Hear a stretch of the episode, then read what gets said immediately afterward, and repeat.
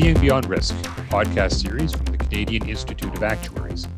I'm Chris Fievoli, Staff Actuary, Communications and Public Affairs at the CIA.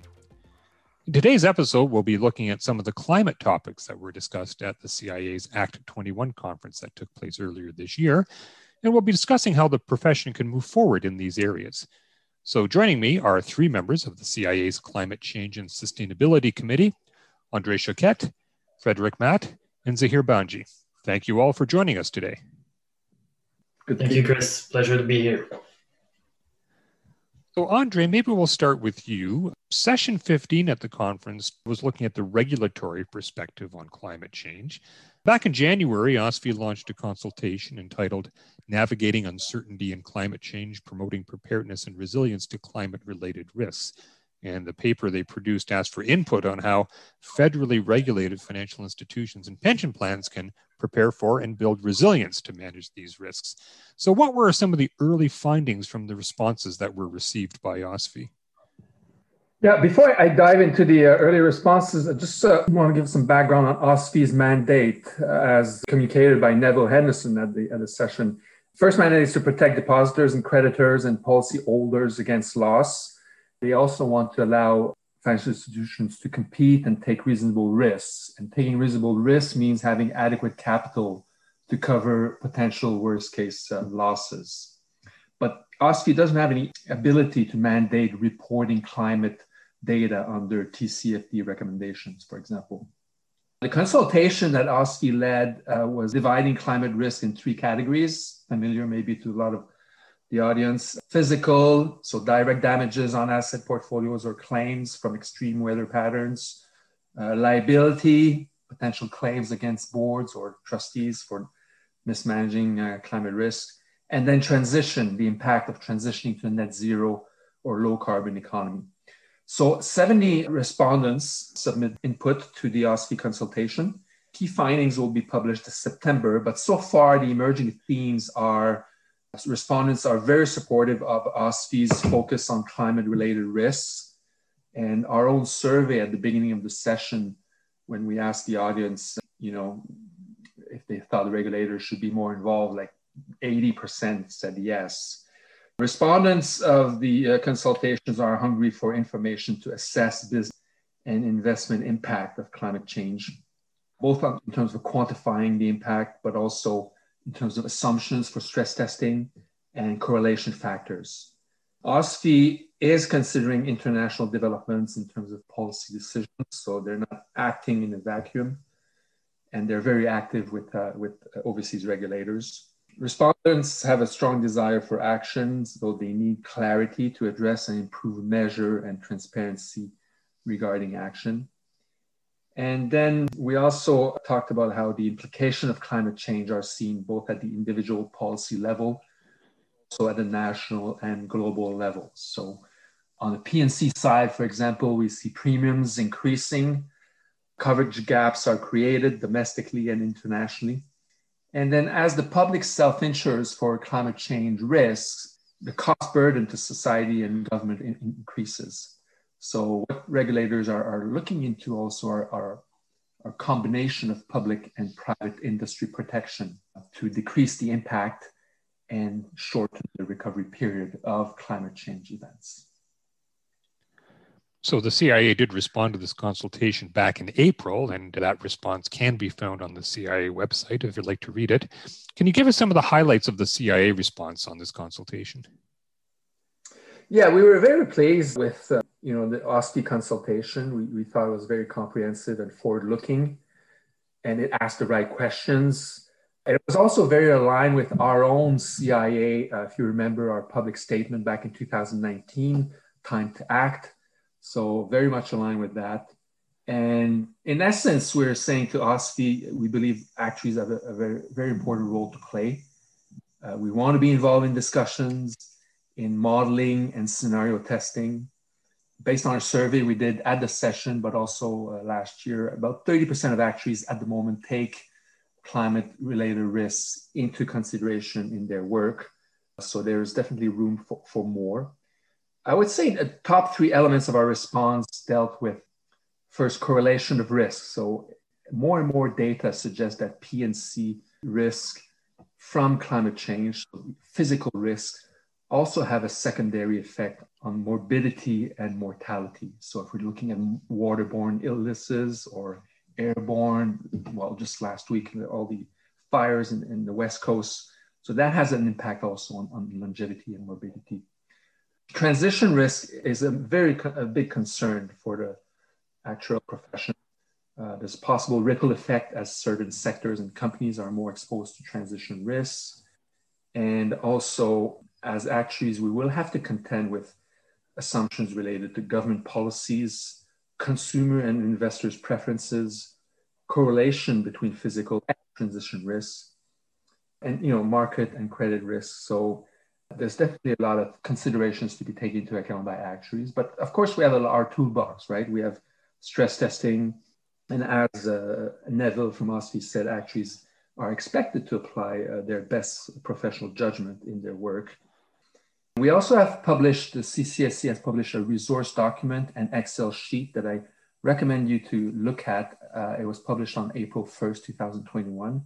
And we are at the moment in our committee in talks with practice leaders, practice leads, to see how we can, uh, you know, disseminate that information and, and have actuaries use that resource document to integrate climate change risk in work.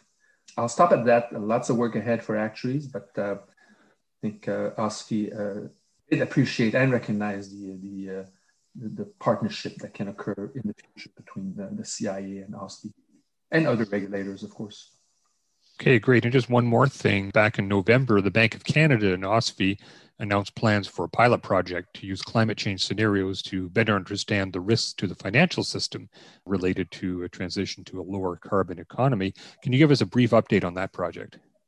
Yeah, so basically, that was a project involving not just Bank of Canada and OSFI, but also two banks, uh, two life insurance companies, and two P&C companies.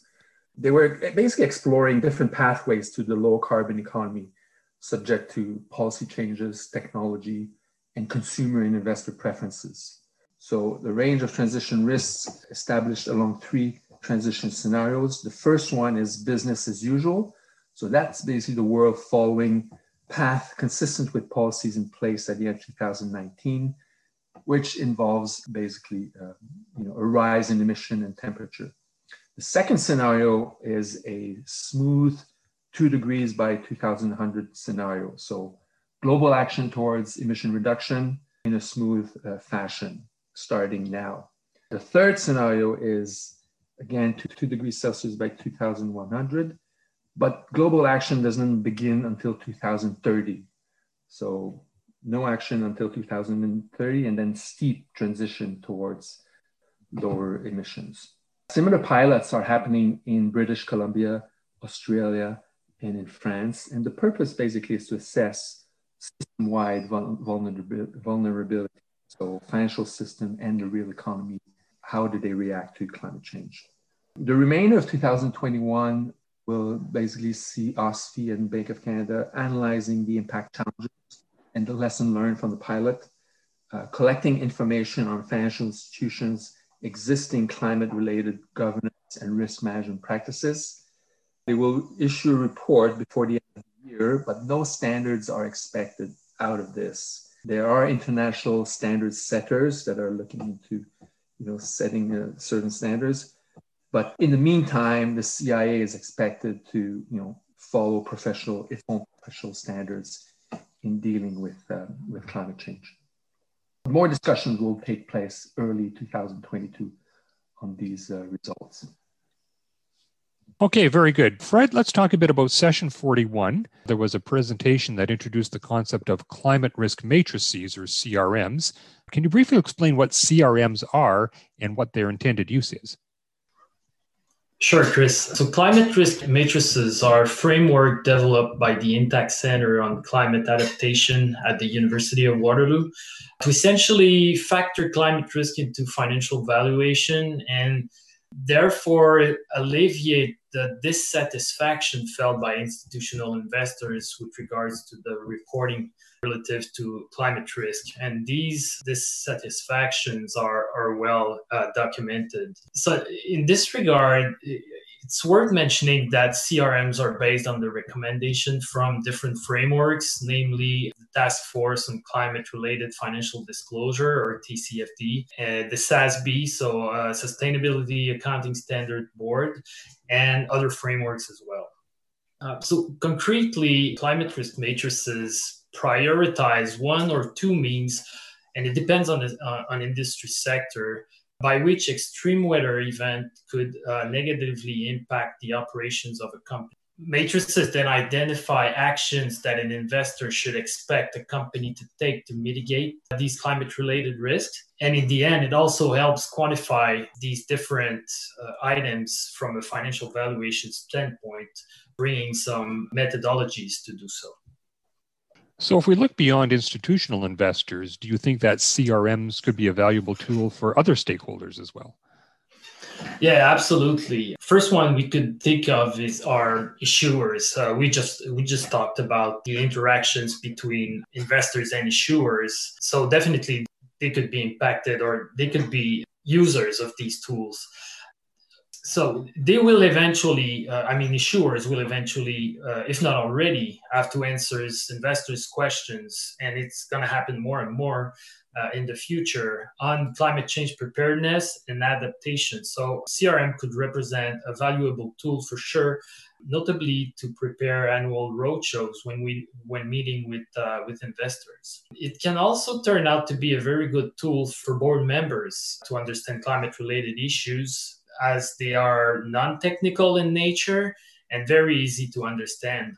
And these are features that we are often looking for when uh, presenting to board of directors. And there's a lot of documentation and literature on how board members will need to be aware of what's going on in terms of climate related issues. So, again, I, I think CRM could definitely help this matter. Lastly, I would talk about credit rating agencies that are definitely another good example of stakeholders that could be interested in this tool.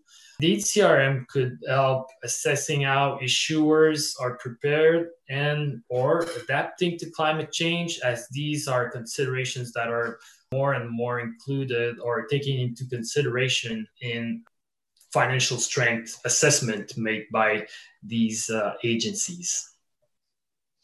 And finally, can you expand on how CRMs could be useful for actuaries specifically? Sure. I, I think that usefulness of CRM for those actuaries who work in investment management, for example, is quite obvious as we discussed just earlier. But beyond that, I think that actuaries that are working in financial risk management or more broadly actuaries who work in scenario analysis or scenario testing could certainly find crm to be a valuable tool at some point. And I, I mean, in a foreseeable future, uh, Andre just talked about uh, this pilot project, uh, you know, that is led by OSFI and the Bank of Canada terms of building scenarios with respect to transition to a low carbon economy. So this is something that could be, and we hope that actuaries are going to be involved in these activities. So CRM could then be useful for those uh, that are involved this type of, uh, of work. So f- for those who are involved, who are interested to this tool, I strongly recommend to have a look at the report uh, called Factoring Climate Risk into Financial Valuation from the Intact Center on Climate Adaptation. The report is available on their website and it uh, obviously introduces uh, the concept of CRM, but also provides some high level methodologies to which I uh, referred uh, earlier. So again, I think there's plenty of uh, opportunities for actuaries in, in this field, and that CRM could prove to be a, a valuable tool. Okay, very good. So Zahir, let's talk a bit about our keynote session. That was a conversation with former Bank of Canada Governor Mark Carney. And one thing we noticed was that it was a very wide ranging discussion. It covered fiscal and monetary policy, uh, financial regulation, climate change, and intergenerational equity, just to name a few. What was your impression of this session? Uh, thanks, Chris. Um, I mean, I completely agree with that observation. I mean, it certainly, you know, it, certainly ran the gamut. And you know, the thing that I found interesting is, you know, with all those topics, is how they they really intersected with uh, with climate change. And uh, I'll give you just one example. You know, when uh, when Carney was asked the question about fiscal policy, you know, we know that over the last you know, little while, uh, you know, the government's been spending a lot of money to uh, you know to support the uh, support the economy through this kind of COVID phase, which hopefully you know is, coming to coming to an end. But you know, Carney made the point that um, you know, in the medium term, there's going to be a significant need for investments to uh, decarbonize the economy, and that these investments are going to be very uh, capital and job heavy. And so, so, there's a few implications uh, of this. Uh, you know, firstly, um, all else being equal, this is going to really put upward pressure on uh, on interest rates, uh, which you know, as actuaries know, are, are, is very important you know, for the sustainability of you know, insurance and pension programs that uh, you know that, that we manage. Two, I would say, is that you know because these investments are going to be job heavy, you know they are going to partially address the income and wealth inequality that we are uh, seeing in society, and particularly you know um, as a counterpoint, you know relative to the the digital revolution that, that, that we've been witnessing and experiencing, where you know the economic gains have been really accruing to those individuals at the um, you know upper end of the uh, the socioeconomic spectrum. Uh, you know, and so this really gets at the point of intra generational equity. Uh, you know, and then finally, you know, these investments will help ensure a livable planet for future generations. And so that, you know, that, that really sort of speaks to intergenerational equity, which of course actuaries are, are quite familiar, you know, working with that, uh, working with that and applying that concept. And so you can see just with this one question, you know, how it touched on fiscal policy, monetary policy, values, but, but really sort of with climate change at the at the center of it. So a lot of the exchanges between CIA President Michel Saint Germain and Mark Carney touched upon the role that actuaries can play in advancing sustainability issues. Uh, can you give us your perspective on Mark Carney's message to the actuarial profession? Yes, of course. I mean, it, it was uh, it was interesting, and you know, to hear you know Carney sort of you know maybe a bit you know lightheartedly sort of make the point that you know actuaries you know have a lot of the answers, but you know we're we're quite humble, and uh, you know perhaps we need a, a louder voice and, and, maybe a bit more of a, a, connection to those you know senior policymakers. But you know, in, in all seriousness, though. Um, you know, climate risks are, you know, very difficult to measure, you know, in, in a sort of in a very narrow sense. I mean, even um, Carney himself sort of used the expression, you know, past is not prologue, you know, as he was describing kind of climate change, because, you know, from a physical perspective, you know, you do have these non-linearities, these tipping points. And then of course, as sort of Andre had mentioned earlier, you know, uh, from the transition perspective, you know, predicting government policy. And so, you know, the reality is we, we don't have sort of that base of experience, you know, on, on which to draw on in terms of setting assumptions in a you know, for, for kind of a, you know, a one or a two or a three degree world. You know, and, and so, you know, in my view, you know, the profession needs to sort of um, really emphasize kind of communicating un- uncertainty. And one of the uh, key tools to do that is uh, scenario testing, you know, using an internally consistent set of climate, financial, uh, economic variables, you know, very much along the lines of, what sort of Andre described in his uh, in his response. And of course, this is really the, the centerpiece of uh, you know appropriate financial disclosure that uh, Carney has been has been a champion, of, particularly with uh, the you know the TCFD. And so, you know, as it relates to actuaries, you know, I think Carney sort of summed it up well that you know uh, actuaries have the right skill set, uh, you know, to perform this work. That we have this ability to you know imagine different futures and you know advise our stakeholders accordingly. So I thought that was a, a very good message for the uh, for the actuarial profession. Okay, well, it sounds like we covered a lot of ground at this conference. So thanks everyone for taking part in today's episode and sharing your observations. Thank you. Thank you. Thank you. And just a reminder that if you had registered for Act 21, you can still access recordings of all of these sessions through the Vault on the Act 21 platform. That should be available until August 31st. And we now have several dozen episodes in our podcast series, so we encourage you to subscribe. You can do so wherever you get your podcasts. And if you like today's episode, please leave us a five star rating or a comment. We would also like to hear from you, so please send any suggestions for episode ideas or topics to podcasts at cia ica.ca. And as well, we're always looking for content for our Seeing Beyond Risk blog. So if you have some ideas you would like to share, please contact us at seeingbeyondrisk at cia-ica.ca. Until next time, I'm Chris Fievoli, and thank you for tuning in to Seeing Beyond Risk.